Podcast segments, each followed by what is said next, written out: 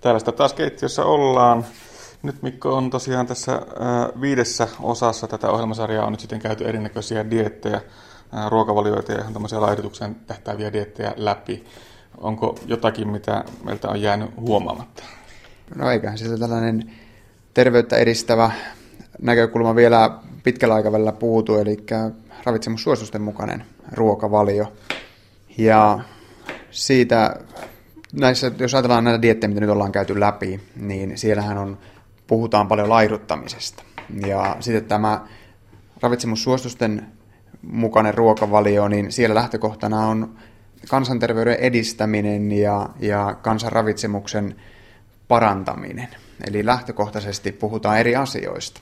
Ja nämä dietit, mitä tässä on nyt käyty läpi, tähtää pitkälti vaan siihen, että tiputetaan painoa viikossa, kuinka paljon, kuinka paljon tiputetaan painoa mahdollisesti puolessa vuodessa. Mutta sitten näiden suositusten mukainen ruokavalio, niin se tähtää siihen, että meidän terveys olisi hyvä vuosienkin päästä. Miten helppo tällaisia yleisiä suomalaisia ravitsemussuosituksia on sitten tuoda yksilön ruokavalioon? No, yksilön ruokavalioon jos ajatellaan, että nämä kaikki asiat, mitä sinne tuodaan, niin kyllähän se toki töitä saattaa tehdä, te, teettää, jos se on hyvin ruokavalio levällään. Ja sitten pitää huomata, että nämä suositukset, mitkä on nyt annettu niiden sellaiset toimenpiteitä, mihinkä sillä keskitytään, niin on energiaravintoaineiden, että ne sovelletaan siihen kulutukseen nähden, eli energiatasapaino säilyy, se, että me saadaan sitä ruokavaliosta kaikki ravintoaineet, mitä tuleekin saada. Sitten sillä rajoitetaan näiden tällaisten yksittäisten runsaasti terveyshaittoja, jotka on pystytty osoittamaan, niin aiheuttavien ravintoaineiden saantia rajoitetaan, eli siellä tyydyttynyt rasvaa pyritään vähentämään ja tuomaan vielä sitä pehmeää rasvaa pikkusen lisää, eli kovaa rasvaa vältetään ja pehmeä tuodaan lisää. Ja sitten suolan käyttöä rajoitetaan, alkoholin käyttöä rajoitetaan ja lisätään sitten kasvisten hedelmien ja marjojen osuutta ruokavaliossa, että ne on ne pääpointit, mitkä sieltä tulee. Ja, ja, ja sitten jos ajatellaan, että nämä suositukset annetaan väestötasolle, niin se ei toki aina kaikille sovellu ihan yksi yhteen. Eli jos esimerkiksi täysjyväviljatuotteita suositaan, koska suurimmalle osalle ihmisistä nämä suositukset sopivat. Mutta voi olla yksilöitä, joilla on suoliston kanssa ongelmia ja heille tällainen nykypäivän vähähiilihydraattinen hiilihydraattien rajoittaminen, vähän hiilihydraattinen ruokavalio, niin sitten on eduksi heidän terveydelleen, eli suolistohyvinvointi paranee. Ja nyt puhutaan sitten tällaista oikeista ongelmista, eli paksusu, ärtyvän paksusuolen oireyhtymästä, keliakiasta, laktoosiintoleranssista, eli on niin selkeä tällainen sairaus, mikä, mikä sitten saattaa lisääntyä, jos siellä on huonosti sulavia hiilihydraatteja siinä ruokavaliossa tai tiettyjä yksittäisiä hiilihydraatteja, kuten keliakiassa tulee välttää.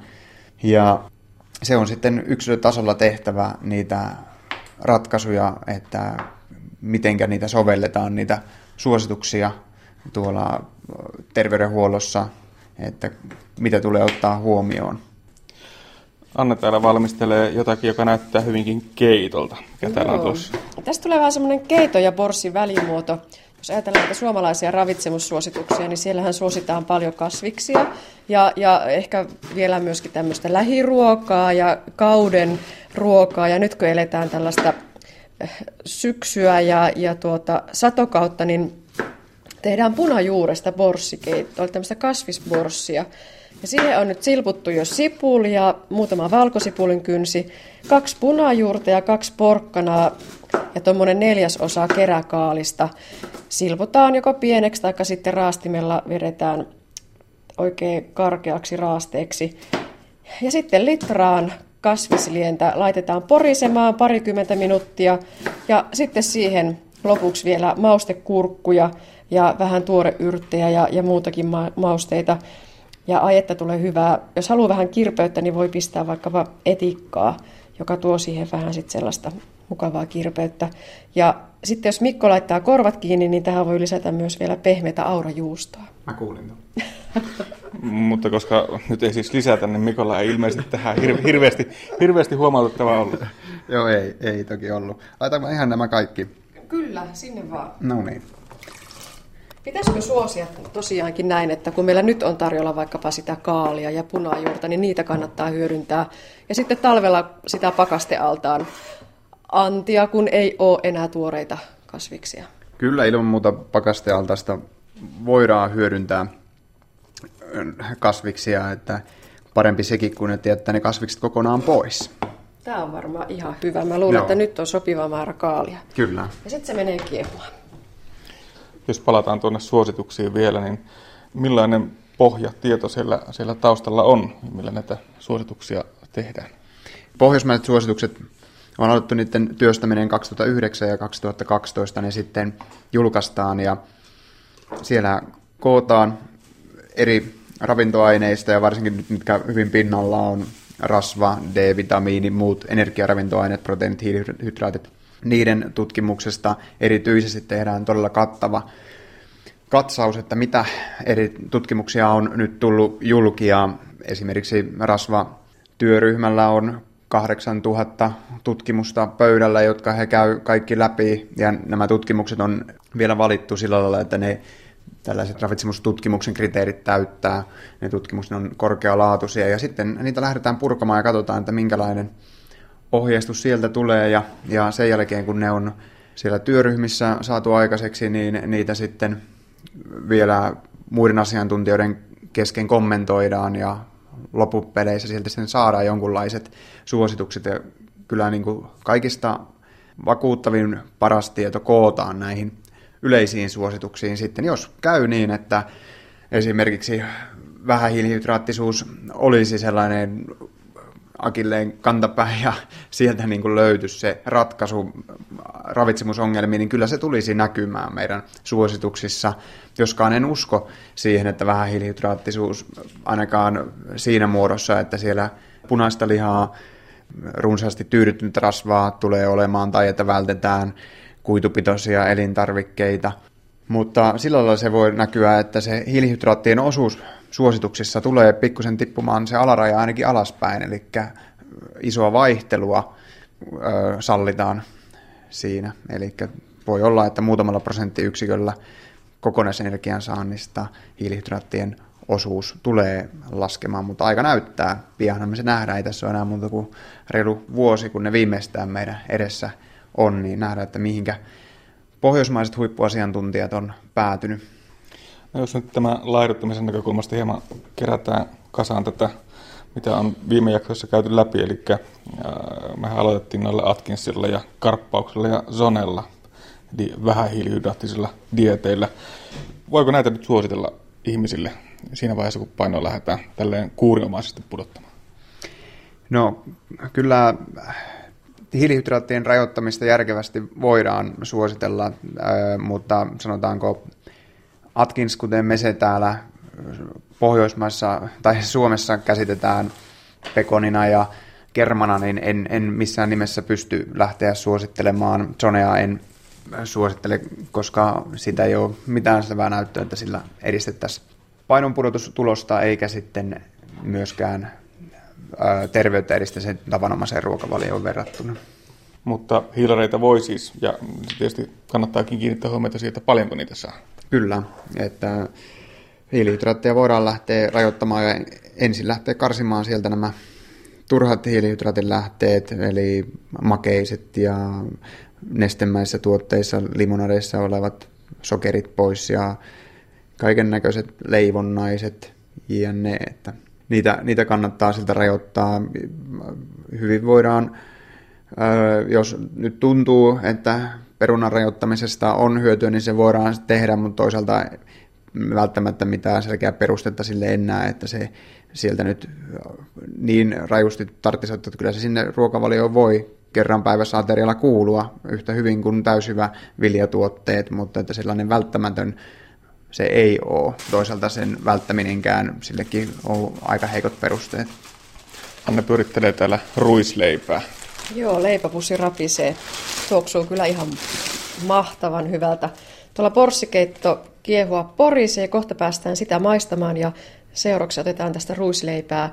Minkälainen superfoodi tämä suomalainen ruisleipä on?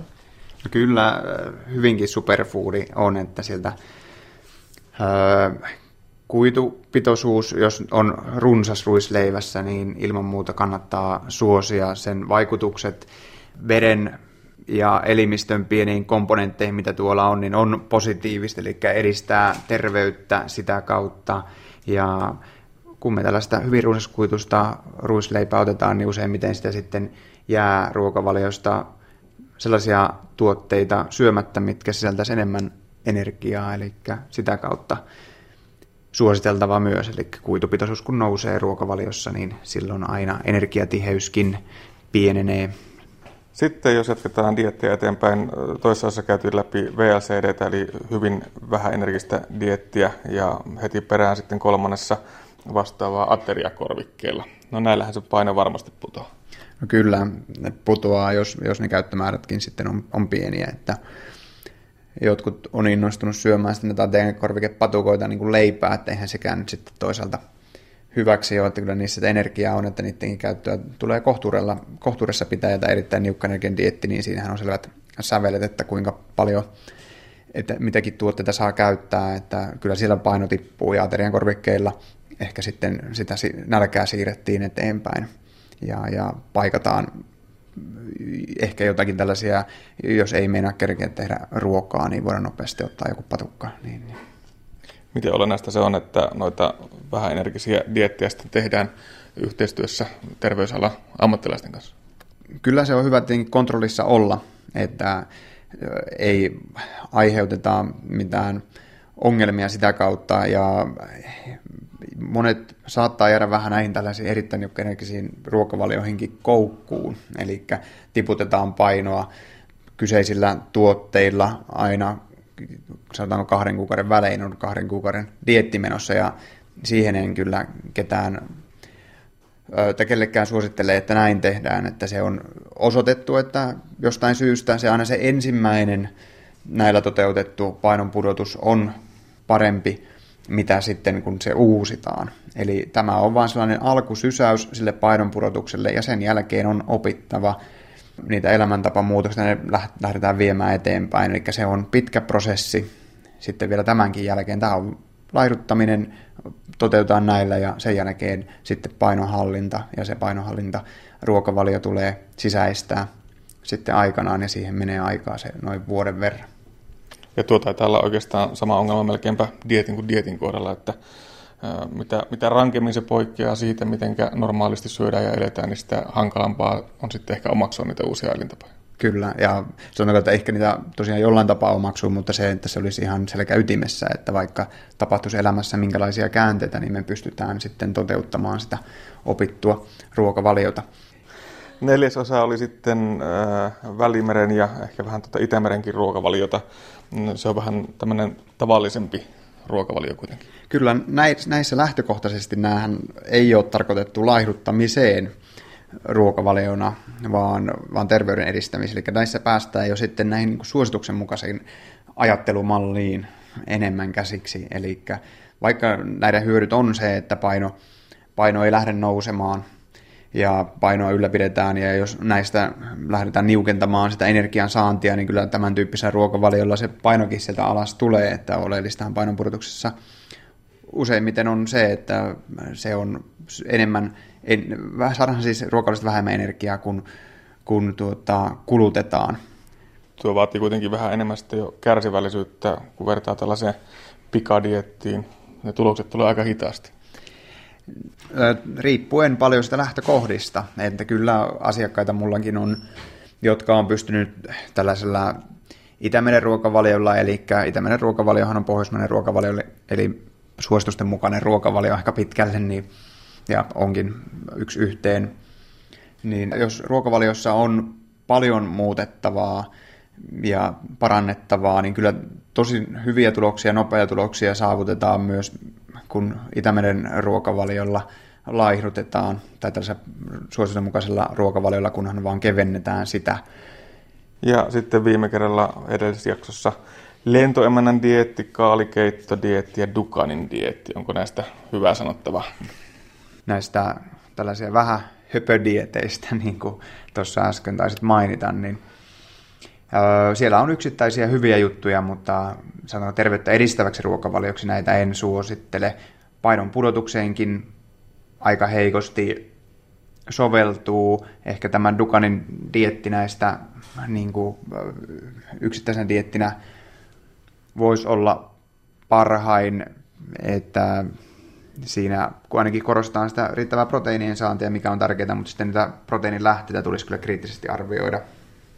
No nyt kun on noita sitten kehuttu ja haukuttu siltä osin, kun on tarpeen ja syytä, niin tota, mitäpä Mikko sanot, miten se dietti pitäisi sitten oikeasti tehdä? No tärkeitä asioita, mitä kun lähdetään laihduttamaan, niin on ateriarytmin saaminen kuntoon. Että huolehditaan siitä, että siellä tulee neljästä viiteen ruokaa päivässä. Ja yksittäinen tärkeä ateria on aamupala. Ihan sen takia, että meillä on pitkä paasto yön jälkeen.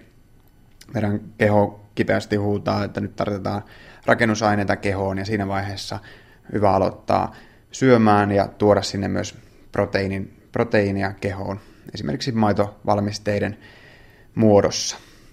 Sen jälkeen siitä sitten lähtee se päivä rullaamaan ja hyvä niillä muillakin aterioilla huomioida, että sitä proteiinia tulee, toki mikä ylikorostamiseen ei ole aihetta, että ihan jos ajatellaan lautasmallia, niin siihen tyyliin syödä sitä proteiinia yksi neljäsosa lautasesta. On jotakin ää, kalaa tai, tai lihaa tai sitten jotakin kasviproteiineja.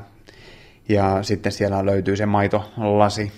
Ja sitten kuidun saantiin on hyvä kiinnittää huomiota, eli se, että siellä löytyy runsaskuitunen leipä, jos sitä ei pysty käyttämään jostain syystä, niin sitten muulla tavoilla tuoda sitä kuitua siihen ruokavalioon, kasvisten hedelmien käyttöä jokaisella aterialla jossain muodossa olisi hyvä, hyvä saada. Siinä oikeastaan ne, jos puhutaan laihduttamisesta ja sitten taas terveysnäkökohdat huomioon ottaen, niin mennään laatuasioihin. Siellä nämä rasvan laatuasia on tärkeä juttu ja ei ole mitään syytä suosia kovan rasvan lähteitä, eli maitotaloustuotteita, eläinperäisiä rasvoja. Ja taas toisaalta tutkimus näyttää, että on hyvä suosia pehmeitä rasvoja näiden kovien rasvojen tilalla. Ja sitten proteiinilähteistä kasvipainotteinen, kasvilähteessä tuleva proteiini on terveydelle edukkaampaa kuin sitten eläinperäinen ja ennen kaikkea punainen ja prosessoitu liha. Niiden punaisen ja prosessoitun lihan käyttöä vähän rajoittaa ainakin tämänhetkisestä, mitä se on, ja suosia sitten kalaa, maitotuotteita proteiinin lähteenä myös. No mitä sitten ne, mistä aina puhutaan, kilokalorit, paljonko niihin pitää kiinnittää huomiota? No totta kai jos puhutaan laiduttamisesta, niin niihin voidaan kiinnittää huomiota ja sillä selvä hyötyä on, mutta enemmän, jos, jos jotakin asioita miettii siinä omassa ruokavaliossa, niin keskittyä ateriarytmiin, ruokavalion koostamisen monipuolisuuteen ja sitä kautta lähteä sitten miettimään niitä yksittäisiä valintoja siihen ruokalautaselle tai välipalaksi. Ja vasta niiden jälkeen, kun ne on laitettu kuntoon, niin vasta niiden jälkeen ruveta miettimään niitä kilokaloreita tarkasti. Jollekin se rajoittaminen kaloreista ja kaikille se toimii siinä mielessä, että paino lähtee tippumaan, mutta jos sieltä se perusidea uupuu, säännöllinen, monipuolinen terveyttä edistävä ruokavalio, niin ne vaikutukset jää lyhytaikaiseksi. Ja ehkä varmaan lopuksi vielä se liikunta. Totta kai liikunta ei sovi unohtaa, että kyllä liikkua pitää ja sellainen liikunta, aktiivisuutta kannattaa ylläpitää ja nousta välillä seisomaan ja koko ajan pitää itseään vähän liikkeessä, niin se kyllä terveyttä edistää. Ja sitten jos puhutaan laiduttamisen kannalta, niin enemmän käsken asiakkaitakin kiinnittämään huomiota ruokavalioon ja näkemään sen liikunnan enemmänkin terveyttä edistävänä asiana. Se liikunta tosiaan sitä terveyttä edistää ja ruokavalio sitten enemmän sitä painonhallintaa ja liikunnassa voi tulla niitä ongelmia, että esimerkiksi polvi vaikka menee rikkiä eikä päästä liikkumaan, niin siinä vaiheessa pitää keskittyä siihen, että se ruokavalio on sitä laihtumista edistävä tai painohallintaa edistävä, ja eikä mennä sen taakse, että nyt mulla on polvirikki, että mun paino lähtee tästä nousemaan, koska ei, se ei saa olla se este. Eli kaiken kaikkiaan tiivistetään miten päin tahansa, niin aina palataan siihen, että pitää vaan kuluttaa enemmän kuin mitä saa. Kyllä, ruokavalion, ruokavalion kautta ja ottaa se liikunta ennemminkin sitten terveyttä edistävänä juttuna, kuntoa kehittävänä juttuna, jolla on sitten enemmänkin sinne painon hallintaan osoitettu olevaa hyötyjä. Toki jotkut hyvin inaktiiviset ihmiset niin hyötyy myös painon pudotuksessa siitä, kun lähdetään liikuntamääriä lisäämään, mutta tota, kaiken pohjana on siellä se ruokavalio, näin ainakin ravitsemusasiantuntijana sitä toitotan ja nostan esille.